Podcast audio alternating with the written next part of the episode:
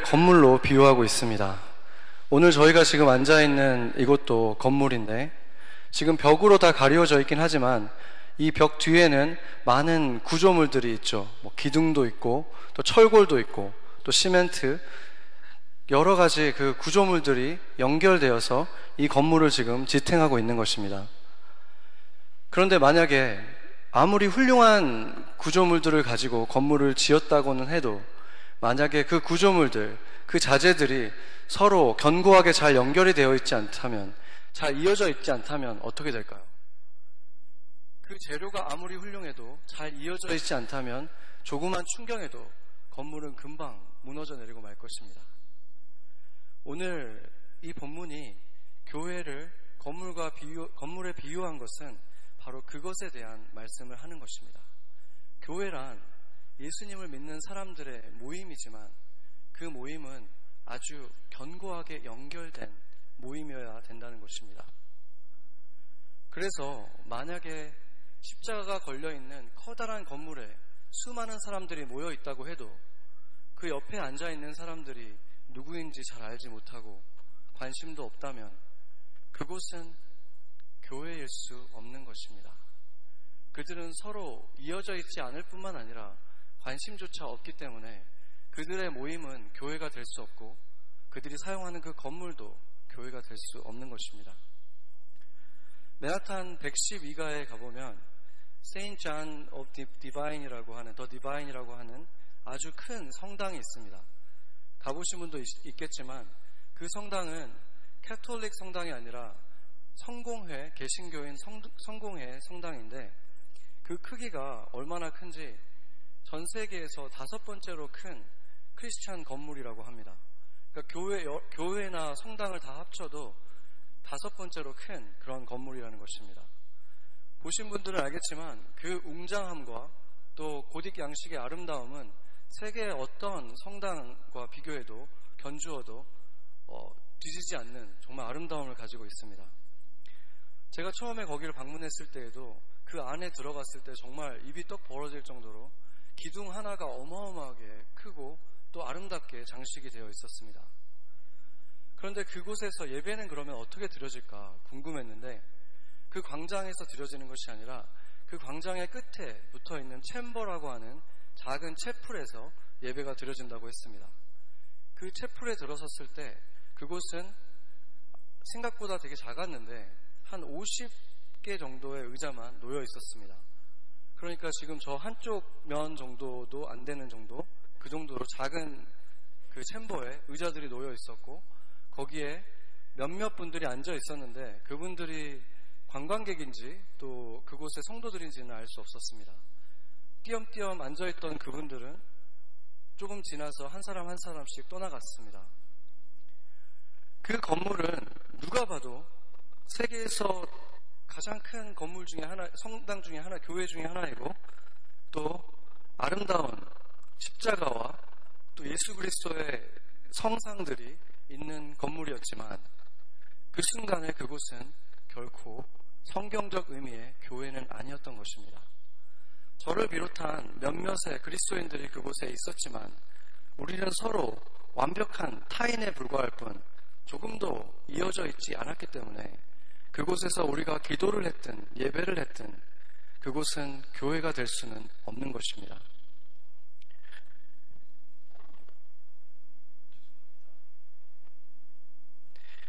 네, 로마 황제가 그 기독교를 국교로 정식 인정하기 전에 그 전까지 그러니까 성경의 시대에서는 교회가 건물을 소유한 적이 없었죠.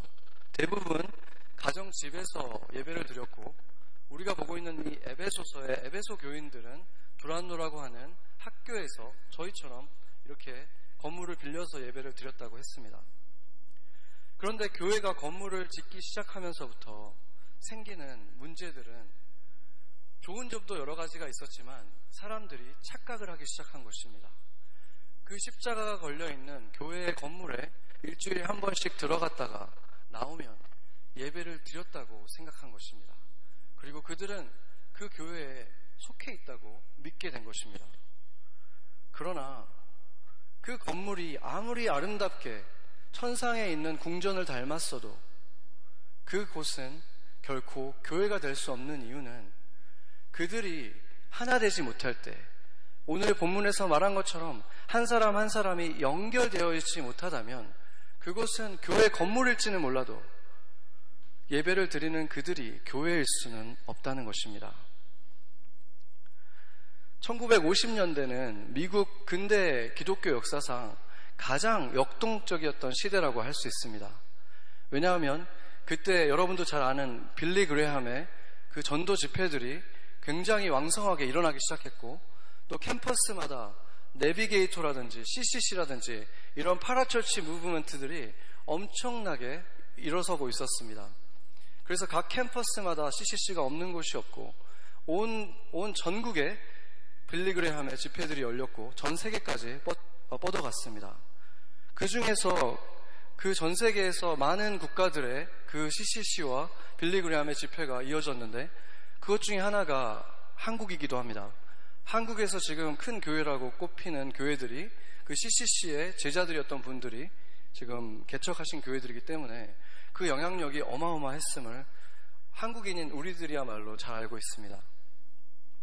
그런데 그때 그런 엄청난 전도와 부흥 집회가 있었다는 것이 사실은 놀라운 이유는 그때 당시 1950년대 미국인들은 95%가 교회에 적을 두고 있는 멤버십이 있는 크리스찬들이었다는 사실입니다.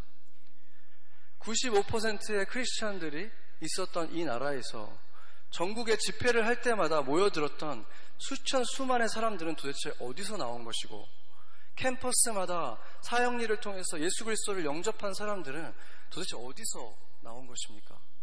그들이 과연 예수님을 믿지 않고 교회를 안 다녔던 5%에 속한 사람들이었을까요? 만약에 그랬다면 미국은 100%가 크리스찬인 국가가 되었겠지만 그렇지 않았죠. 그래서 우리가 알 수 있는 것은 그때 그 전도 집회 때마다 수천 명이 나와서 강대상 앞에 서서 예수 그리스도를 영접하고 캠퍼스마다 영접했던 그 모든 사람들은 사실은 교회를 다니고 있었던 스스로 그리스도인이라고 불렀던 사람들이었다는 사실입니다. 그러나 그 시대의 교회들이 수많은 건물들을 짓고 있었지만 교회가 그냥 건물이었을 뿐 그 안에서 서로 연결되지 못하고 단지 멤버십만 가지고 있을 뿐 교회가 교회되지 못했을 때 생명이 흘러가고 있지 못했을 때 그곳에서 구원이 일어나지 못했고 예수님을 인격적으로 만나는 일들이 일어나지 못했기 때문에 하나님께서 바로 그러한 파라철치들을 통해서 이 교회들을 새롭게 하셨던 것입니다. 그런데 그 현상 이후에 부작용도 있었습니다. 바로 교회가 아닌 그런 파라철치들을 통해서 예수 그리스도를 인격적으로 만났던 사람들에게 사단이 거짓말을 뿜어대기 시작한 것입니다. 그들 속에 성, 사, 어, 사형리라든지 또 빌리 그레함의 집회 속에서 그들은 분명히 당신이 이제 예수님을 인격적으로 만났다면 교회의 일원이 되어야 합니다. 예수 그리스도를 믿는 다른 사람들과 함께 모여야 합니다라고 분명히 가르쳤지만 그 소리를 듣지 못하게 한 것입니다. 그래서 이제 나는 예수 그리스도를 영접했고 하나님의 자녀가 되었는데 교회 따위는 필요 없다. 교회는 필요 없고 나는 나 스스로 영생을 가지고 있기 때문에 하나님을 나 혼자 만나면 된다 하는 예수님을 믿는다고 하지만 교회를 다니지 않는 사람들이 급격하게 늘어나기 시작한 것입니다. 그것은 마치 중세시대에 면제부를 쥐고는 쥐고 있었던 사람처럼 그들을 그렇게 교회를 떠나게 만든 것입니다. 그러면서 그때 그 그때 교회의 문제들이었다면 교회 건물들은 많이 있었고 멤버십을 가진 사람들은 많았지만 그냥 나미널 크리스천들 예수님을 인격적으로 만나지 못한 사람들이 너무나 많았던 시대에 바로 그런 일들이 일어났다면 지금은 한국이나 미국이나 예수님을 믿는다고는 하지만 개인 인격적으로 만났다고는 하지만 교회를 나가고 있지 않은 소위 가나안 성도라고 불리우는 사람들이 급속도로 늘고 있다는 것입니다. 한국 기독교 신문에 의하면 지금 전체 기독교 인구 중에서 한국 기독교 인구 중에서 무려 23%에 해당하는 사람들이 교회를 나가지 않는 가난한 성도라고 하고 최근 5년간 그들의 숫자는 다섯 아, 두 배 이상 증가했다고 합니다. 그럼 미국은 어떻겠습니까? 미국은 그보다 더욱 심각한데 미국은 여전히 75%에 해당하는 인구의 사람들이 자신을 크리스찬이라고 말하는 나라입니다. 그런데 그들 가운데 거의 절반 가까운 사람들이 교회를 나가지 않는다고 합니다. 물론 교회가 세상을 너무 닮아졌기 때문에 교회에 문제가 있기 때문에 그렇다고 말할 수 있지만 그렇다고 해서 예수님이 남겨두신 그리스도의 몸이라고 하는 교회는 여전히 하나님께서 남겨두신 유일한 구원의 열쇠이기 때문에 교회를 떠나서 예수님을 알고 교회를 떠나서 내가 하나님을 안다고 말할 수가 없는 것입니다. 마태복음 16장 18절에서 19절 말씀을 한번 보겠습니다. 우리가 같이 한번 읽어보겠습니다. 또 내가 내게 이르노니 너는 베드로라 내가 이 반석 위에 내 교회를 세우리니 음부의 권세가 이기지 못하리라. 내가 천국의 열쇠를 내게 주리니 내가 땅에서 무엇이든지 매면 하늘에서도 매일 것이요 내가 땅에서 무엇이든지 풀면 하늘에서도 풀리리라 하시고 여기서 지금 베드로에게 말하고 있지만 베드로가 바로 이 직전에 했던 말이 주는 그리스도시요 살아계신 하나님의 아들입니다. 라는 이 고백을 했을 때 지금 예수님께서 베드로에게 이 말을 한 것입니다. 그러니까 이 고백을 하는 사람들을 내가 세울 텐데 이 고백 위에 내가 사람들을 세울 텐데 한 사람 한 사람 제자들을 세우는 것이 아니라 그 제자들의 모임, 교회를 세우겠다고 지금 말씀하신 것입니다. 그리고 그 교회에 천국의 열쇠를 주셨다고 말씀하셨습니다. 그 교회에 구원의 길이 있다고 말씀하신 것입니다. 그래서 누군가가 이렇게 문제 많은 교회는 이제 필요하지 않습니다. 나 혼자 말씀 묵상하고 나 혼자 기도하고 예배하면 되는 것이지 교회 가고 싶지 않습니다. 라고 이렇게 말한다면 그는 사실은 예수님을 전혀 모르는 사람인 것입니다. 그 안에 예수 그리스도의 생명의 씨앗이 심겨 있는지는 모르지만 예수 그리스도의 생명이 조금도 숨쉬고 있지 못하는 사람이라는 증거입니다. 왜 그렇습니까? 예수님의 삶을 보십시오.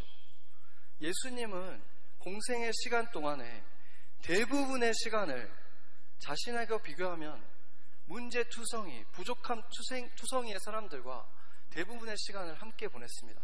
그리고 그들과 있는 것을 즐거워하셨습니다. 그 제자들의 모습을 생각해 보세요. 예수님에 비교하면 얼마나 다 부족한 사람들입니까? 그럼에도 예수님이 혼자 있는 게